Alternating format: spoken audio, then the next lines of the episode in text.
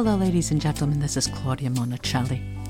My avid followers knew this podcast as Pleasure Seeking, the Pleasure Seeking Podcast, named after my book, The Magic of Pleasure Seeking. As soon as it's available for pre-order, I'll announce it here. Enjoy your listening.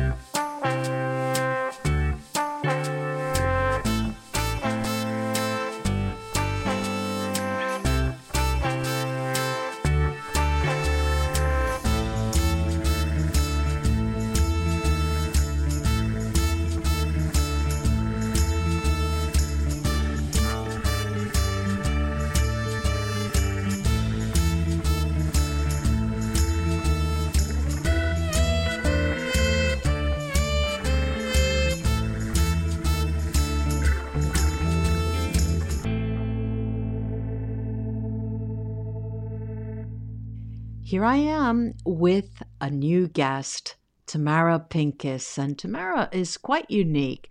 She has a background as a clinical social worker. She's worked for over 15 years with that in a mental health treatment, and she's maintained at the same time a private practice specializing in sex therapy since 2011. She's a member of the American Association of Sex Educators, Counselors, and Therapists. And she has a specialty in working with kinky, poly, and LGBTQ clients. Tamara, I know you're listening to me. Say hello first to everyone before I go on. Hi, everyone. I just wanted to break in there and say how long it took me to be able to say LGBTQ. And I can't say it until I see it. And Tamara her practice has a commitment to racial justice.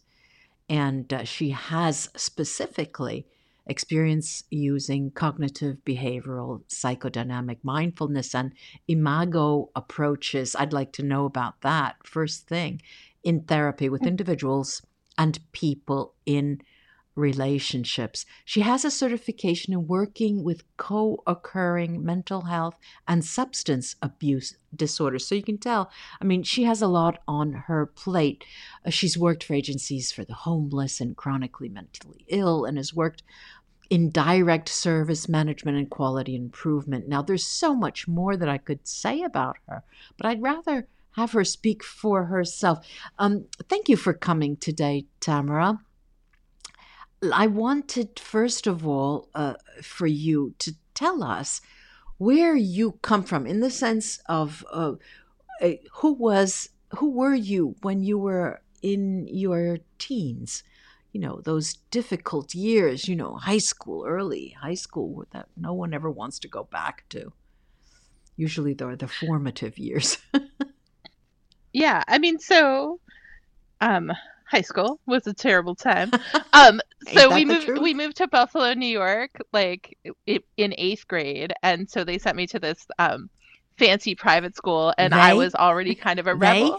My parents, and I was already kind of a rebel, so I always, you know, dressed in black, and it was goth time, so you know, I had my deep red lipstick, and I drew a Jewish star once, and everybody became convinced that I was a devil worshiper. So I had a lot of experience with being an outcast, and I was bullied so much that I ended up switching to a different high school.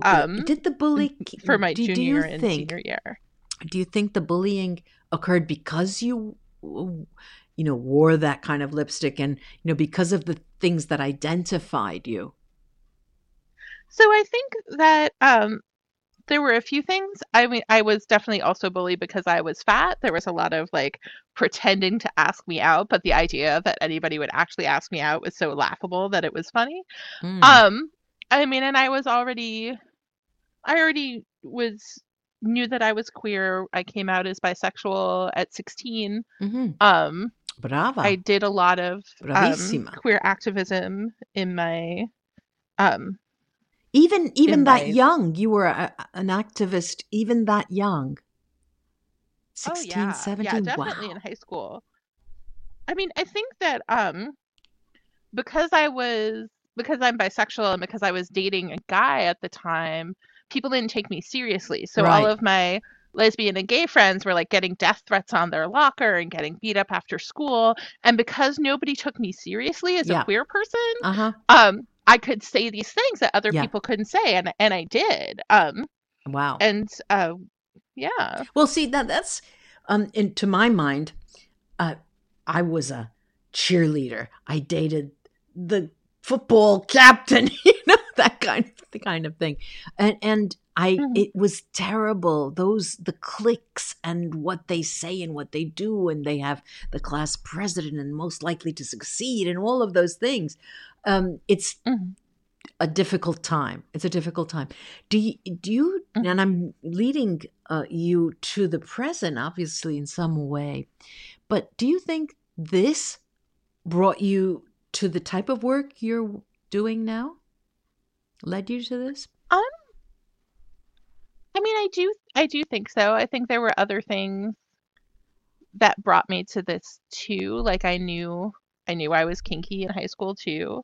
Yeah, but how kinky? I didn't know polyamory. How kinky? You know, because for me in high school, all the romance. Yeah. How much? All the romance novels had kidnapping. I was all about it. I was like bringing my boyfriend the things to tie me up with. Good for you. I found a copy of one of the Marquis de Sade books. That was less good. Less good. But I mean, I had, I probably started reading, romance novels with kidnapping when I was like, I don't know, 11, 12. Well, wait a minute. I hope my mom doesn't listen to this podcast. No. Hi, Mom. When you say, I missed something here, because you say romance novels with kidnapping, and that to me sounds normal. What maybe I'm culturally not getting it? Right, because that is normal culturally. Yeah. And yet that's also kinky. Like when you're into the kind of thing where one person holds power over another and one person's tying another one up. Like that is fundamentally kinky, and it's also normal, which is why when you ask most people, like, do they have kinky fantasies? Like 95% of them do think about spanking or think about bondage but we think of it as this weird thing. So I'm pretty out about being, but that whole thing about power, it would, in my mind, that's the fun of sex. Don't people get it? That it is a power play, I would imagine that's accepted. It's a big part of sex for most people, not everybody. But I don't think that, I don't think people necessarily talk about the power parts of it. Yeah. And I think a lot of times it's not negotiated well. Like I think there are parts of it that are definitely like have a power differential, and I think a lot of times people don't even know how to negotiate those things. Yeah. Let's say there is, apart from the work that you do as a sex educator and a consultant or counselor, you do have a link to mental illness. How did that come into the picture? Right. So in order to become a certified sex therapist, you have to be a therapist first, right? So you have to get either a master's in social work or a master's in counseling or something that gives you some qualifications as a therapist. And then in order to work as an independent therapist without being supervised by somebody else, you have to work in the field for a certain number of years under supervision. Well, as it turns out, when I got out of school, there were literally no sex therapy group practices where you could be hired to do sex therapy under somebody else's supervision. How long ago was this? 2004. Oh, wow. That's so surprising. Yeah. So I actually have a sex therapy group practice now. I have a number of clinicians who work for me who are working towards sex therapy certification.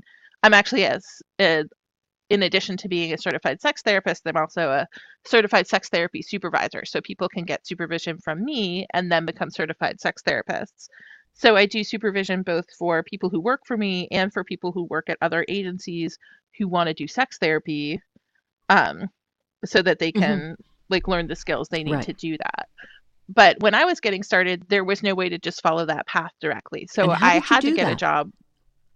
So I worked, so I got a job at Community Connections, which does public mental health with the chronically mentally ill, mostly people on Medicaid or people without insurance at all. And we would do case management, go out in the community, meet people where they are, take them to their doctor's appointments and to their, a lot of work. Yeah, it's really hard to work that, to do that. Hard. Like, I'm not sure how much really happens these days. And then I sort of moved up and I started doing therapy through that realm, and then and intake assessments and that sort of thing.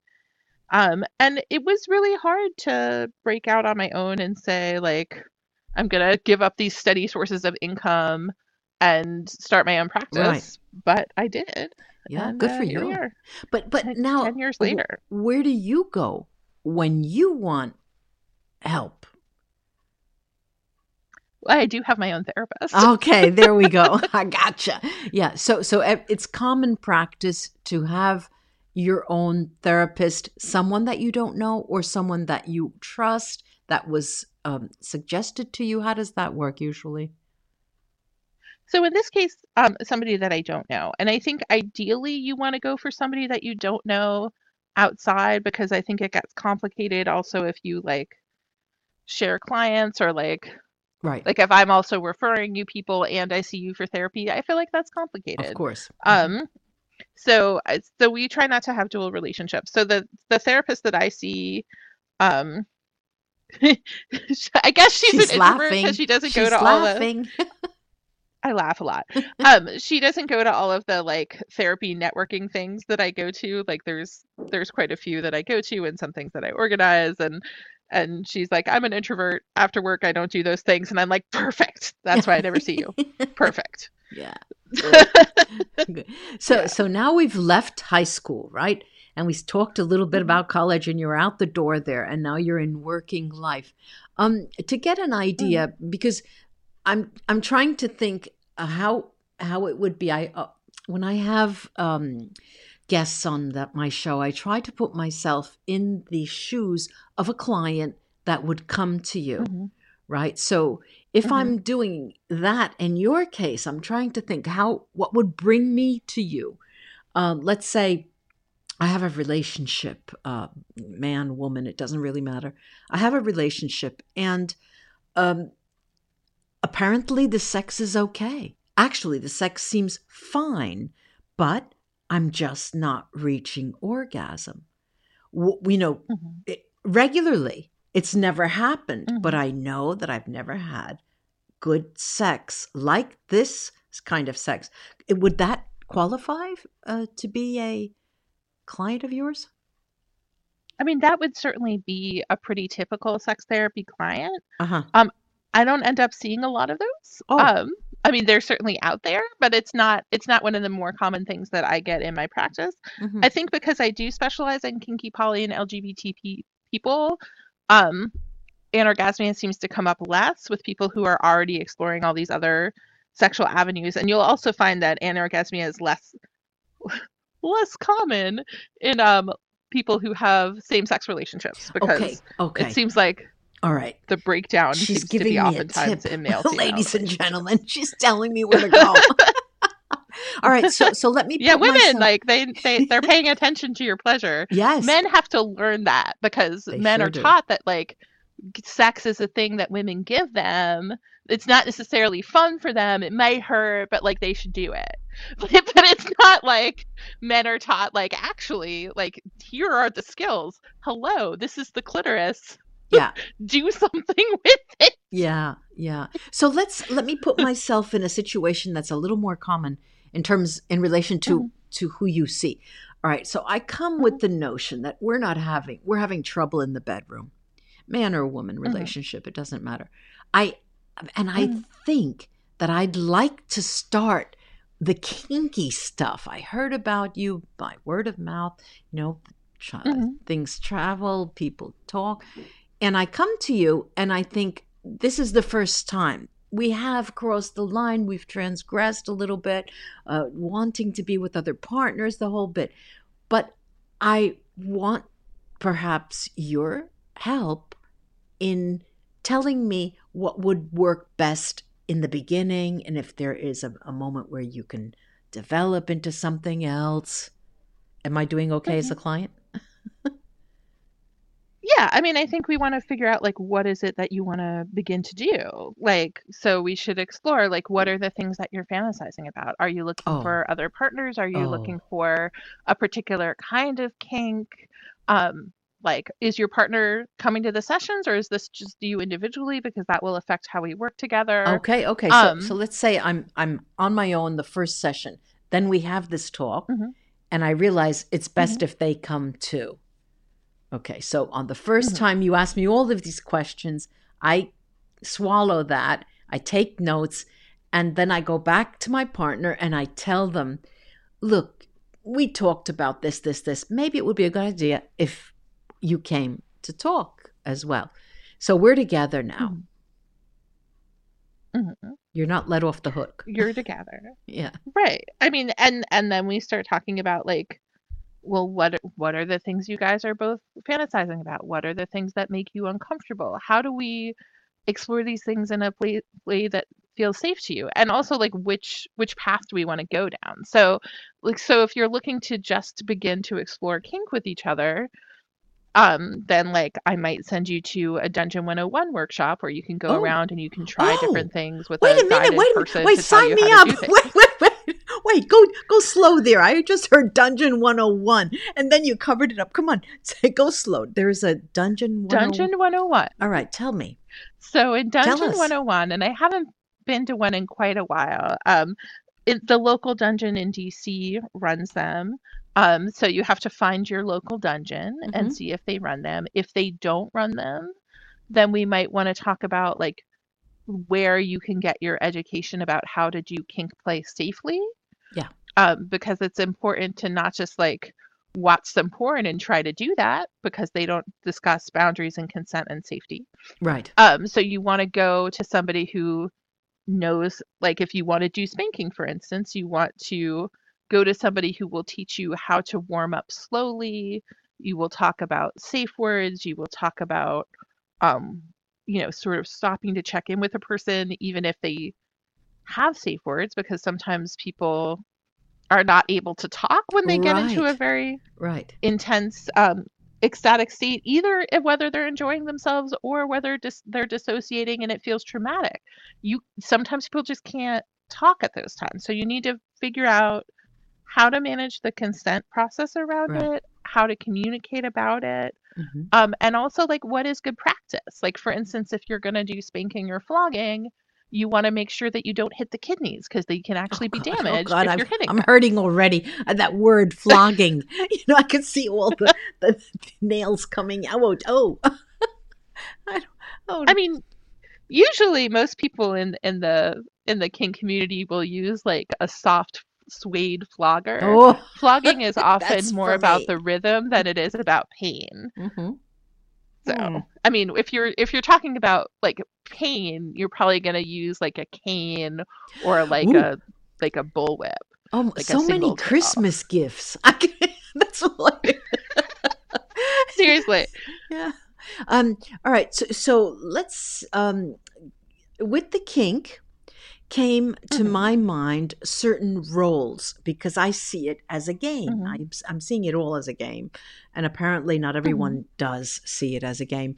But we're talking from a therapeutical viewpoint, so the game becomes more therapeutical than a real game. I mean, maybe people who think of it as games don't come to you, but we're talking about sex, fine. And we talked about the dungeon very little, but you have experience with BDSM.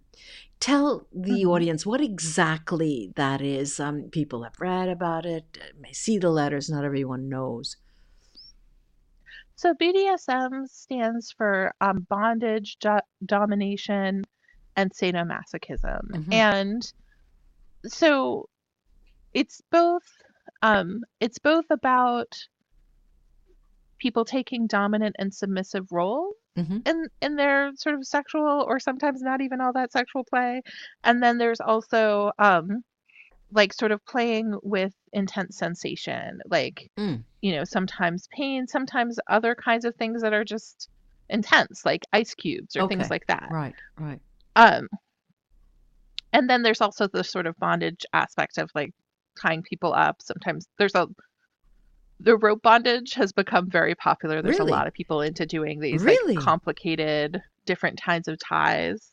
And that's often, you'll find that like called either Shibari or Kinbaku. And there's a lot of ways to tie people up that even are very restrictive. Like you can tie like a chest harness or something like that, where like person can totally move around, but they still have this sense of being held by rope. So a lot of people like that as well. Wow. Have you found in your practice, because you mentioned that people go into roles of domination or of being the opposite of domination, being dominated. Submission. Submission. Have you ever found that those roles are reversed in the same people? Do people come and they like to switch roles? Definitely, there are some people who identify as switches. So there are people who will do different roles, and some people will do different roles in the same relationships. And sometimes people who are switches will have one partner who's a dominant and, you know, another partner who's a submissive, and they'll sort of do different roles in different relationships. Is that fairly common to find the switches? So, yeah. Mm-hmm. And I find that oftentimes people who sort of come into the scene with one role, so, you know, in their early 20s, they're like really drawn to it and they want to do this thing, that like over time, once they've been in the scene for a long time, they'll end up trying the other thing. Somebody said to me recently, and this was Melina Williams, she's a pretty famous you know, sex educator. She said, you know, the time will come when there's just two submissives at a party who don't have anybody to play with and want to do something, and then like something happens. So I can see that. The show must go on, really. The show must go on. So let's let's see how a typical day, Tamara's typical day is, because you have a network. It seems from the description of the people you work with, it's sort of organized where many different things come. There are people who are being followed, people who are, you know, taking your courses or being helped by you in some way. What does your day look like? A typical day today, for example. Well, today is a Friday, so I don't see clients on Fridays. So it's mostly like my own stuff. But and my day is pretty varied these days, because so my typical work includes working with clients, and most of the clients that I work with now, I've worked with for a long time. So they're mostly people who are kinky or poly or queer, or just who wanted a really open-minded therapist. And oftentimes they just have depression or anxiety or issues in their relationships.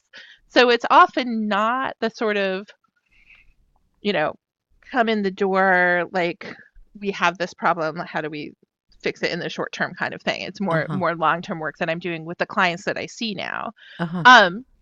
Then I also, you know, I have all these people I do clinical supervision with. So they're seeing these people who are walking in the door with, you know, cross-dressing or diaper fetish or whatever. And they're trying to figure out what to, like, how to sort of incorporate into their identity. We're seeing a lot of, we see teens now. So we see some people who are trying to work through gender identity issues, you know, a lot of non-binary kids these days who need people to talk to who sort of understand their gender journey. The public, a non-binary, what would that mean? So somebody who identifies as neither male nor female. Okay. Or any variety of in between, you know. Okay. So let's say, so we see we see a lot of different things. I can imagine. And then a lot of times, and then I spend a lot of time with other therapists. So I do some supervision groups where we talk about cases and like, what do people need and how do we help somebody in X, Y, or Z situation? When typically, what do these meetings look like? I mean, is it round table? 5, 6 or 10, 12? How many people are there usually? So in order to, this is a funny rule that I just figured out when I started doing group supervisions for people who were not my employees, is that for sex therapy certification, for it to count towards the certification, you can have no more than 4 people in the group. Okay. Now, so why did you they're small groups. Why did you come to that decision? Oh, I didn't come to it. I just think like people who are seeing me for supervision want to get sex therapy certification. Yeah, sure. And the organization came up with that rule. Ah, the organization. I would not have chosen that rule. Okay. I see. That would not be my choice. Why? Because I feel like there's a lot of value in having like 5 or 6 people in a group to talk about. Yeah, I would think so. And to get a lot of different perspectives. And when I do my group supervision with my employees, we have 6 clinicians in the room. And a lot of different perspectives and a lot of different experiences. And I think it's really helpful. Yeah, sure. I wanted to get some information. I'm not sure if you would be willing to talk about it. A case that you've had, a person who, the case, we'll talk about the case, I guess it is the case person, same thing, very critical for you. I can't talk about cases because of HIPAA. Okay. So I can tell you about my own life, which is kinky and twisted in itself, but I can't tell you about anybody else. All right. No. That I mean, what becomes critical for you?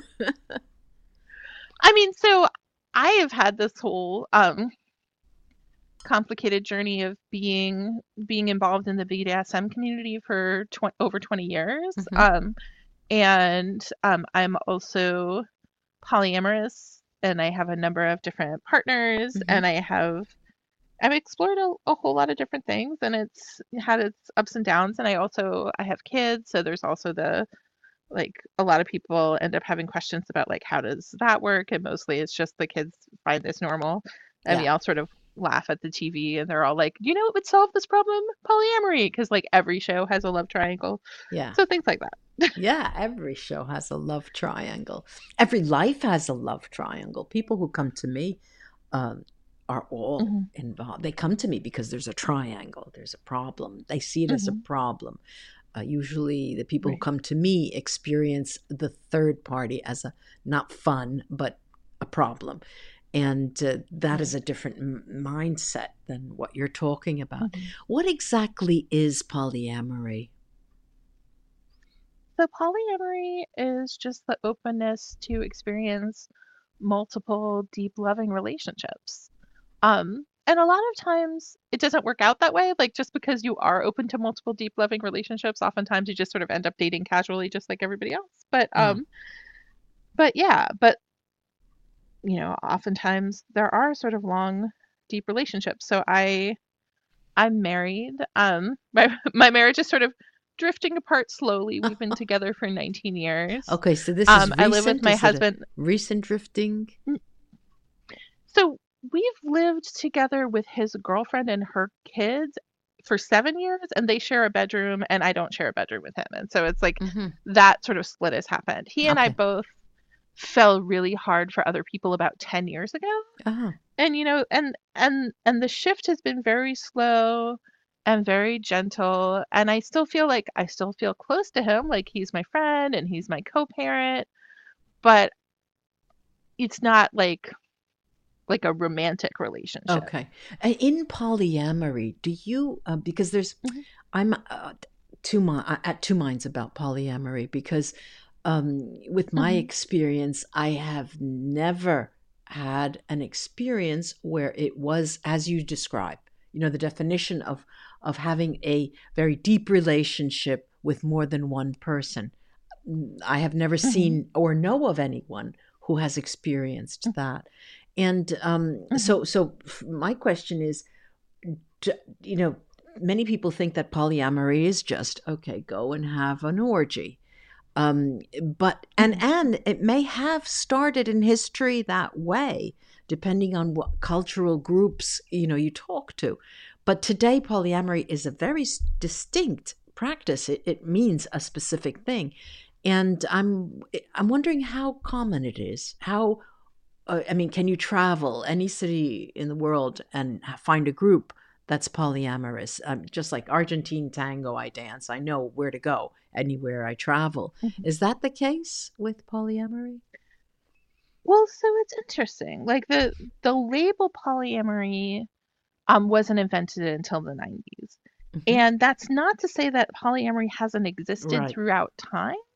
Like, you know, there have been a number of cultures where marriages with multiple people were common. There's been a number of cultures where affairs, where everybody knows the affair is happening, are common. Mm-hmm. And that is also a form of polyamory. If those things are happening and nobody's like throwing a fit and leaving, like you have polyamory, right? So so I think we think of it as this like distinct newfangled thing, but I think it's always existed. And I think when you listen to people's stories of their lives, like it happens a lot. And I'm, you know, the longer people live, the more times people fall in love. Right. And I think that isn't that a great you know, you get old. Oh yeah, but the longer I live, the more I have the chance to fall in love. I like that. Right. And I think the thing that polyamory allows is for you to fall in love and not have to lose everybody that you loved before. Right. Because you don't necessarily not love them. Exactly. Yeah, yeah. So yeah, like I've seen it happen. I've seen it work. I've seen people stay together for long periods of time. I do think relationships shift. Yeah. Because I think that, you know, we have this term in polyamory called new relationship energy, which is basically that sort of high where you're just falling in love with a new person. Uh-huh. And that's not a thing that lasts in most relationships. I have not seen that sort of new relationship high last more than a few years. Mm-hmm, mm-hmm. A few years? That's a long time. I thought very much less. I usually say, based on a class I took on the neurobiology of love, probably 10 years ago, that it lasts 18 months to 2 years. That sounds normal to me. 18 months. Yeah. I think when people aren't able to see each other as much, like if they are in long distance relationships, that sort of limerence periods can last longer because you don't get the like being around somebody all the time to get annoyed with their habits. I'm going to take you on another road here, because as you were talking, I was thinking because you know we were talking before I started recording, and I was telling you I live in Rome, and you said, "Well, do you like it?" And we didn't get much farther than that, but we do have the Vatican in this city, and I was thinking, well, how conditioned is a person's sexual mindset in relation? Well, conditioned by their religion. Do you find that in your practice? Well, I find that in my life. And again, this is a thing that, you know, I can't really talk about my clients, but I can talk about my life. Right, sure. And this is a big issue, particularly for me with Catholicism recently, because as I said, me and my husband both fell very hard in love with people 10 years ago. Mm-hmm. And my partner of, you know, would have been 10 years this month, or maybe next month. Anyway, during the pandemic, he started going to church in person without telling me. Oh. And then he converted to Catholicism. And at midnight on a Sunday night before I started my work week, he says to me, "I've converted to Catholicism and I can't be polyamorous anymore." Oh my God. Well, that's a change, isn't it? I mean, So I feel like I was cheated on with the Catholic Church. I have a lot of feelings about that. Oh, I bet you do. We all do. I mean, he could have gone and slept with anyone, but instead he was secretly meeting up with the church. Yeah. I love it. I know this is and I think it's been terrible for him as a person because I feel like there's this discouragement of following your own passion and following your own joy, and there's this, if you're doing that, you should feel ashamed of yourself. Well, all right, you said one of the key magic words when you talk of joy and elation, and that is in my experience, okay, with all of the clients that I've had, it's very, very on the same level as high spiritual vibration. That's the word that is used, joy. And so, I mean, I don't know how to say this without, well, I'll just say it. Many people have, well, the orgasm in and of itself is a highly spiritual experience. And when you talk about spirituality, the next thing, I don't want to say the next best thing, but the very close cousin would be an established institutional religion. And that's where the problems lie. You know, that is really where the problems lie. I'm sorry that you had to go through that. Well, gee. Well, what about him? Well, did he come out alive in his transformation? Is he now able to experience a one-to-one relationship? Going back to the one-to-one? He hasn't even been looking for that. Ah. He doesn't know what he's doing. Ah. He's got a lot of complicated feelings, and he doesn't know what he wants, and he's in therapy, and that's good. Oh, but but I mean, I feel like there's this another important point of like sex as a spiritual experience. Yeah. And it's a thing we don't talk about. And I think it's a really thing. It's a thing we need to talk about. Of course. The other thing, which is not on my bio on my website that I sent you, and also wasn't even true when we scheduled this appointment, is that I recently completed the Urban Tantra Professional Training Program with Barbara Corella. I was going to ask you about that. I had a tantrist here a couple of months ago. Is that a normal development for people in your profession? Or is this a specific choice? It's a specific choice. Most of the people in my profession don't do a lot of work with tantra. And they do something called sensate focus. Yes. Where the idea is to involve mindfulness and focus on touch, but it's very sort of narrow. It focuses on like we want to touch these parts and then these parts and then these parts. We want to slowly accustom you to these particular kinds of touch, where you can get back to the place where intercourse is good, right? And it still seems to view intercourse as the pinnacle of sex. And for me, pleasure is always the goal. Yeah. Pleasure over orgasm, like pleasure is more important, right? And because sometimes people have orgasms they don't even enjoy. Right. Yeah. Nobody tells you that. Oh, but this is the first time I've heard of that. That is a thing. And it's also very complicated for people who've been sexually assaulted, who they sometimes will have an orgasm, but it doesn't mean it was a pleasant experience. Probably it means they had an involuntary muscle spasm, right? Yeah. So what we want to talk about is like, how do we center things that feel good? And I think that also part of that is about shifting our focus from, you know, it has to be focused on the genitals and it has to involve penetration. Like, your whole body can be a sexual organ. You can have orgasms of all different kinds. You can have pleasure of all different kinds. And we don't teach people about the breadth of what is available as far as sexuality. And I think it's interesting because it's like, there's these two different ways of getting you to this different place. Well, there's multiple different ways, but I feel like there's the tantra world, which is about sort of breathing into your different chakras and focusing on different areas of your body. And then there's the kink worlds. Yeah. And then there's the kink worlds. where you're also focusing your sexual attention on different kinds of touch and different things. But we think of them as so far apart, and, right? Well, in many people's minds, they are so far apart. One seems to lean more towards the spiritual and one towards the more material, if you could use that word. Yeah. But I think that both of them, at least for the submissive, can be fundamentally about surrender. Right? Because Tantra can be about surrender to the universe and really like embracing all these different sensations, right?